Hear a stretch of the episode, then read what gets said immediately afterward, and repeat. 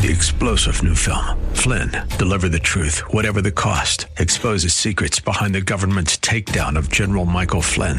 Flynn knew what the intel world had been up to. He ordered the first audit of the use of contractors. This set off alarm bells. He told the truth. He was the most dangerous person for Donald Trump to hire. They had to get rid of Flynn. Flynn, deliver the truth, whatever the cost. Available now. Watch it today. Go to salemnow.com. Salemnow.com. Today on Ring of Truth with Pastor Dan Sexton. He says to these religious leaders, You're not going to be joining me there. I'm going to heaven, and you're not going. Now, let me ask you a question. How about you? Are you going to heaven? Are you going to heaven with Jesus? You know, the only way you can get into heaven is through faith in Jesus Christ, by believing that He died on the cross for your sins, that He was buried, that He was resurrected from the dead on the third day. Jesus said, I am the way, the truth, and the life, and no one comes to the Father but through me. He's the only way to heaven. The religious leaders that confronted Jesus had committed themselves to a God other than the true God they claimed. That God was their pride and laws. They believed they were good enough on their own to earn God's favor. Many of us are guilty of the same arrogance. As Pastor Dan will warn us in today's message, this misplaced pride will blind you to your need for Jesus. You'll miss the only way to be made right with God, and the eternal consequence will be agonizing separation from Him. Now, here's Pastor Dan in the book of John, chapter 7, for today's edition of Ring of Truth.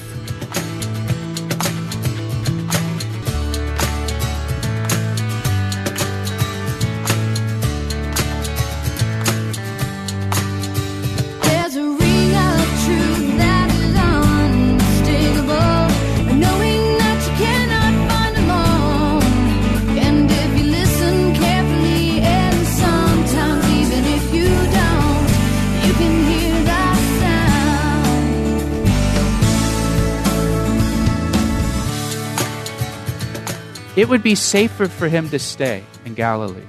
It would be easier for him to stay. It would be less trouble. It would avoid conflict.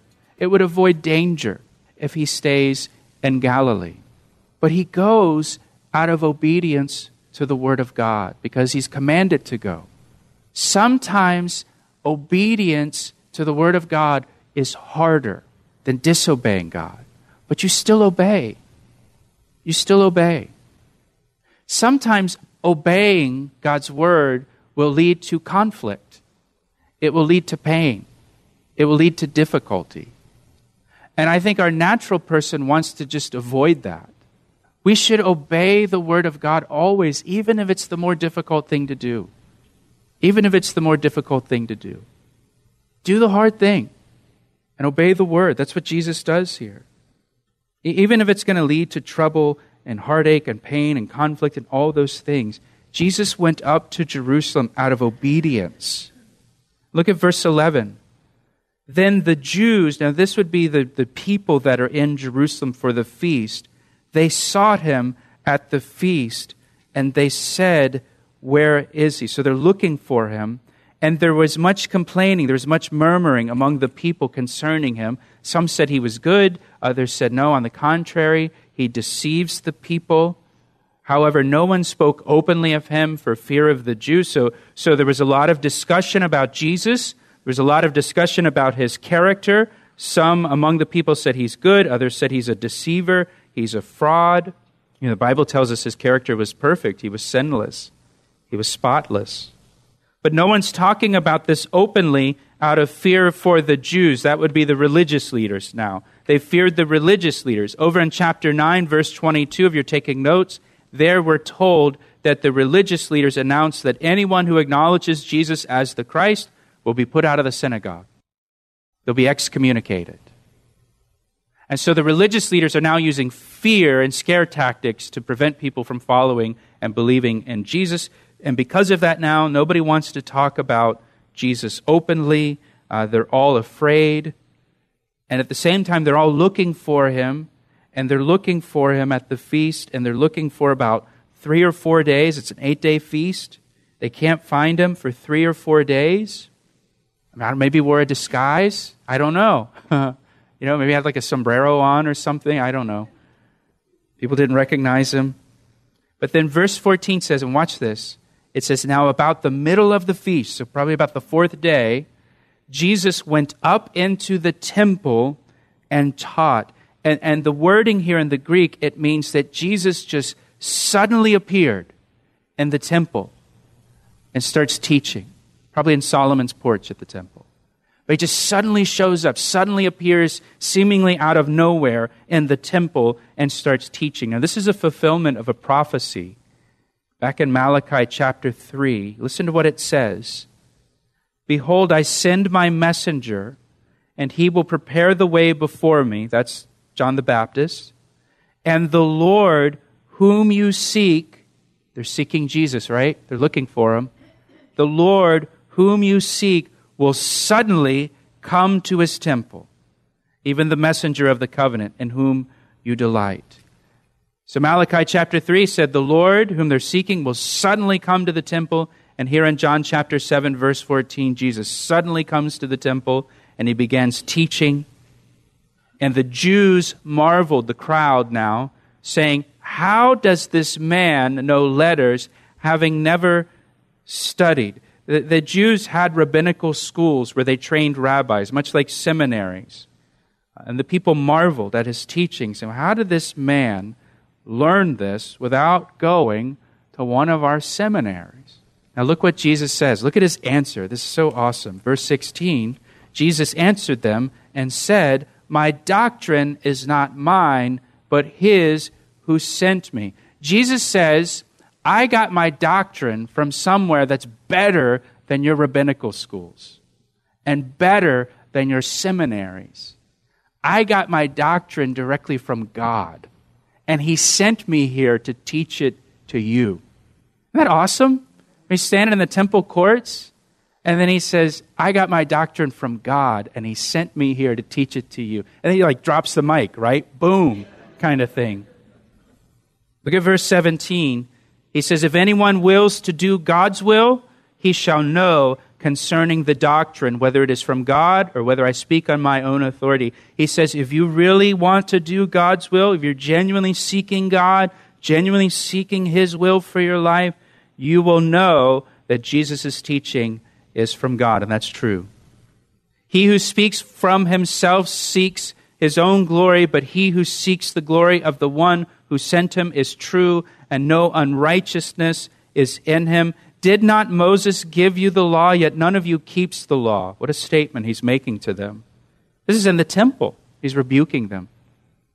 Why do you seek to kill me? And the people, the crowd there, they answered and said, You have a demon. Who is seeking to kill you? Now, this multitude uh, that's there that he's speaking to, this is a multitude that's from outside of Jerusalem. They're not from Jerusalem. So they didn't know that the religious leaders were plotting to kill him. They don't know what Jesus is talking about. So they say, Who's seeking to kill you? Jesus answered and said to them, I did one work and you all marveled. Moses therefore gave you circumcision, not that it's from Moses, but from the fathers, and you circumcise a man on the Sabbath. If a man receives circumcision on the Sabbath so that the law of Moses should not be broken, are you angry with me because I made a man completely well on the Sabbath? Do not judge according to appearance, but judge with righteous judgment. Again, he's referring here back to chapter 5 when he healed the paralyzed man on the Sabbath. And he brings up here the law of Moses and he brings up the law of circumcision.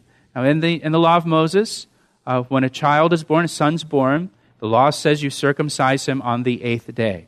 If that eighth day happens to fall on a Sabbath day when you're not supposed to do any work, the law of circumcision supersedes the law of the Sabbath, and you still perform the procedure of circumcision even though it's the Sabbath day, and that's, that's, that's okay. And the point that Jesus makes here is you allow circumcision on the Sabbath, you allow something to be uh, cut away from a person's physical body, and I restored something to a person's physical body, and you want to kill me for it. And you're saying I'm breaking the Sabbath law. You're taking away from someone, I'm restoring back to someone, and you think I break the law by doing that. Now, some of them from Jerusalem. So now these are people in the crowd that are from Jerusalem. They know what's going on. They know the religious leaders want to kill Jesus. They said, Is this not he whom they seek to kill? they know that the religious leaders want to kill him. But look, he speaks boldly, and they say nothing to him. Do the rulers know indeed that this is truly the Christ? I mean, here he is, he's teaching in the, in the temple courts. However, we know where this man is from, but when the Christ comes, no one knows where he is from. Then Jesus cried out as he taught in the temple. He yells, he shouts, You both know me, and you know where I am from, and I have not come of myself, but he who sent me is true, whom you do not know. But I know him, for I am from him, and he sent me. Therefore they sought to take him, but no one laid a hand on him because his hour had not yet come. And many of the people believed in him and said, When the Christ comes, will he do more signs than these which this man has done? And so the multitude are, di- are divided over Jesus. Some reject him, some believe in him, just like today. Some people reject Jesus, some people believe in him for salvation. The Pharisees heard the crowd murmuring these things concerning him, and the Pharisees and the chief priests sent officers to take him. They had temple police there to keep the order. So they send the temple police to take Jesus into custody and to arrest him. And then Jesus said to them, I shall be with you a little while longer, and then I go to him who sent me. You will seek me and not find me, and where I am, you cannot come. Now, where is Jesus going? Heaven. He's going back to heaven, right? And he says to these religious leaders, You're not going to be joining me there. I'm going to heaven, and you're not going. Now, let me ask you a question. How about you? Are you going to heaven? Are you going to heaven with Jesus? You know, the only way you can get into heaven is through faith in Jesus Christ, by believing that he died on the cross for your sins, that he was buried, that he was resurrected from the dead on the third day. Jesus said, I am the way, the truth, and the life, and no one comes to the Father but through me. He's the only way to heaven. So you have to put your faith in him for salvation. And these religious leaders, they had rejected him. And so he says, I'm going back to my Father uh, in heaven, and you're not coming. Verse 35 But then the Jews said among themselves, Well, where does he intend to go that we shall not find him? Does he intend to go to the dispersion among the Greeks, the, Jew, the Jews that live outside of Israel? Is he going to go to them and teach them? They, the Jewish leaders have no idea what he's talking about, what he meant by this. And so they think, well, Jesus is just going to take a show on the road, I guess. And verse 36 What is this thing that he said? You will seek me and not find me. Where I am, you cannot come. Now, verse 37. And this is really the, you know, the, the main part of the chapter. On the last day, that great day of the feast, Jesus stood and cried out. Now, you can stop right there. We'll return to Pastor Dan's message in just a moment. First, Pastor Dan would like to tell you about the new Calvary Chapel Ellicott City app. We recently launched an app for our church and we're really excited about it. It's designed to keep you connected to our radio ministry, Ring of Truth, as well as to our church, Calvary Chapel. And get this, we have over 1,200 sermons on the app. The app is super convenient, it's easy to use, and allows you to listen to Bible studies anytime, anywhere. So download the app right now, search for Calvary Chapel Ellicott City in your app store, or just follow the links on our website at calvaryec.com.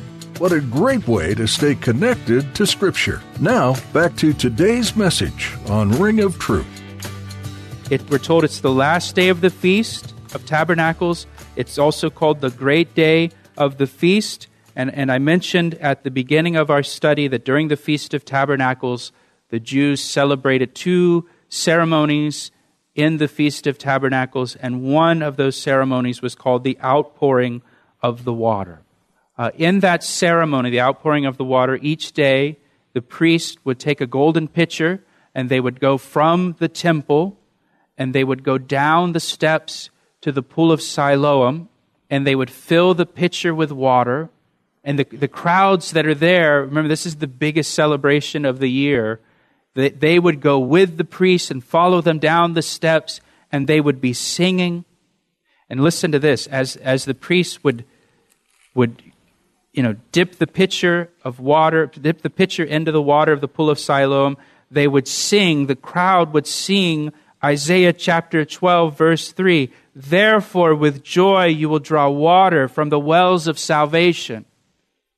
And they would be singing that as they're dipping their gold, golden pitcher into the pool of Siloam. And then as the priests are going back up to the temple with this pitcher of water, then the crowd would sing uh, Psalm 118. In particular, they would sing verses 25 and 26 Save now, I pray, O Lord, O Lord, I pray, send now prosperity. That's Hosanna, Hosanna. Blessed is he who comes in the name of the Lord. We have blessed you from the house of the Lord. So they're singing that as they're going back up to the temple with this pitcher of water. They'd go up to the temple, they'd go, they'd enter the temple, they'd go to the altar, and they would pour the water out on the stone floor of the temple near the altar. They would do this every day of the feast. They'd go back down, they'd get a pitcher, take it back up to the temple, they'd pour it out. The crowds would be there, they'd be singing and celebrating. Every day they would do this, and it, it, um, it represented God providing water for the children of Israel in the wilderness. Remember how God provided water out of the rock in Exodus 17. Remember, Moses struck the rock and water came out. And it's a picture of Jesus Christ. Jesus Christ is the rock, we're told in 1 Corinthians. Jesus was struck, he was crucified, and out of him came the waters of salvation.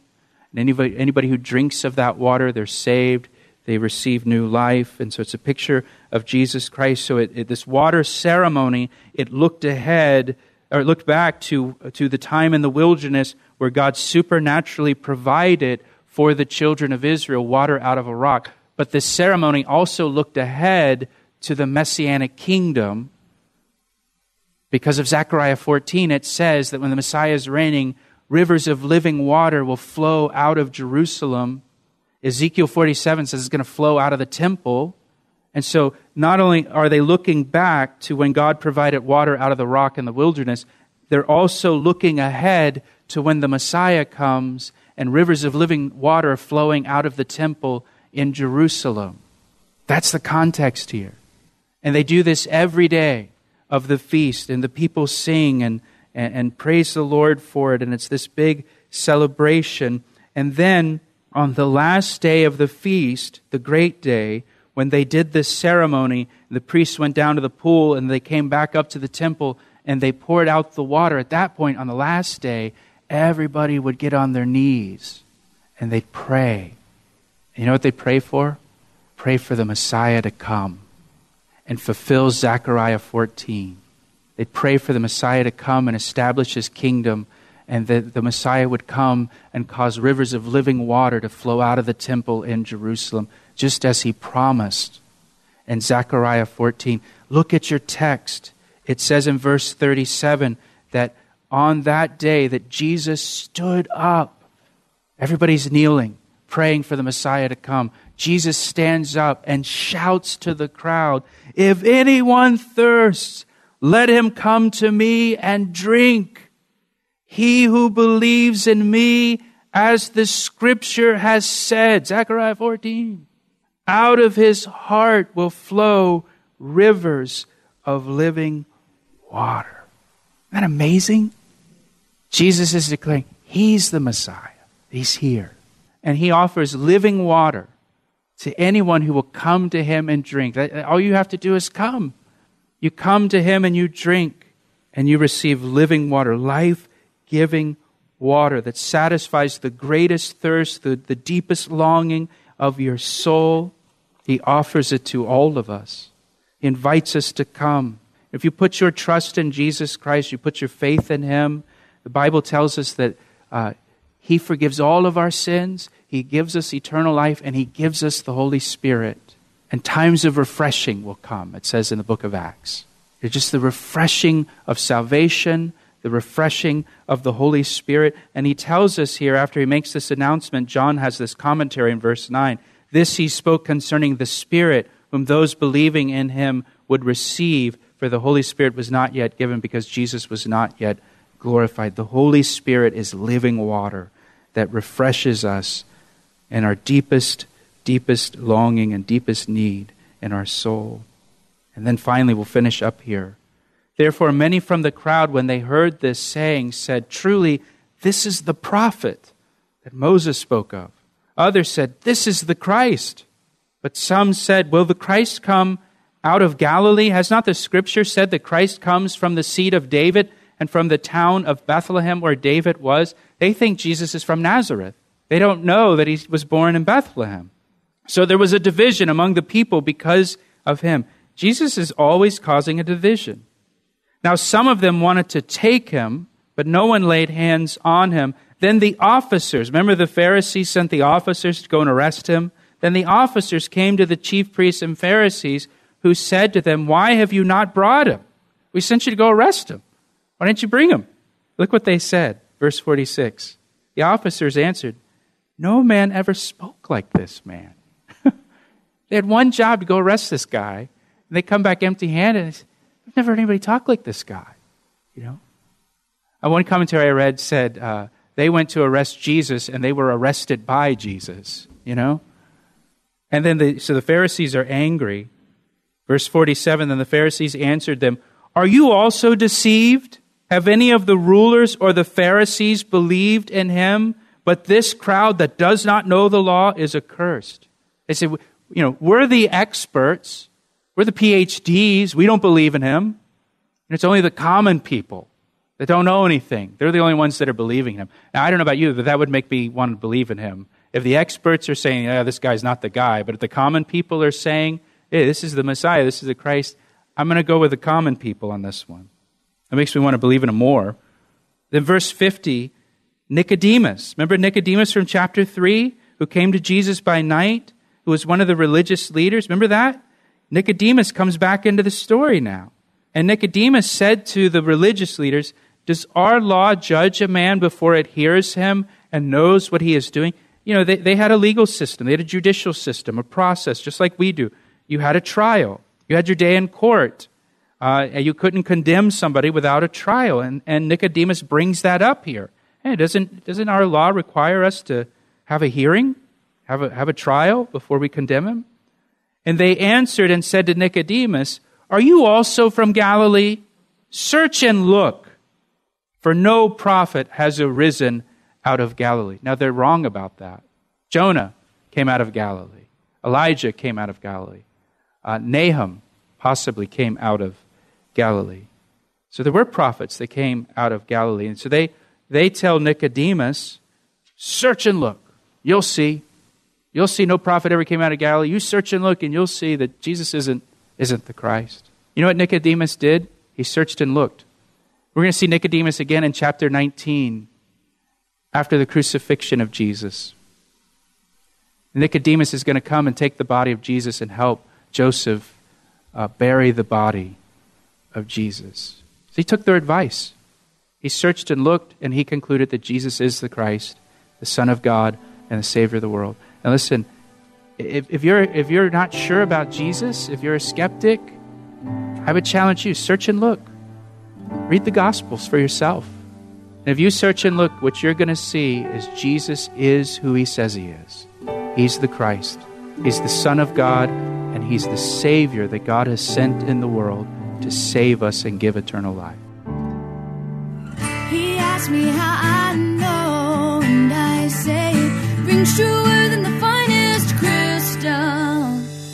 If you missed any part of today's message or would like to hear more of Pastor Dan's teachings from 1 John, you can do so right now at calvaryec.com. Just click on media. In fact, there's an entire library of Pastor Dan's messages that you're welcome to listen to and even share with friends and family. Would you do us a favor? Would you join us in praying for the ministry of Ring of Truth? Please pray for Pastor Dan and everyone involved in this program that we would continue to listen and respond to what our Heavenly Father has to say. Pray too for your brothers and sisters in Christ listening along with you, that they would be protected from the enemy, and that the truth and blessing of Scripture would fuel their passion for following the Lord. Thank you for taking the time to pray. Our time with you is at an end for today, We'd like to encourage you not to shut your Bible just yet. Continue reading in the book of 1 John, or take some time to explore any of the other 65 books in God's Word. Each one reveals new aspects of your relationship with your Creator and will open your eyes to His purpose and plans for this world and for you. We pray you are blessed richly as you continue an extended time of learning from Scripture. Thanks for tuning in today, and join us next time for another edition of Ring of Truth.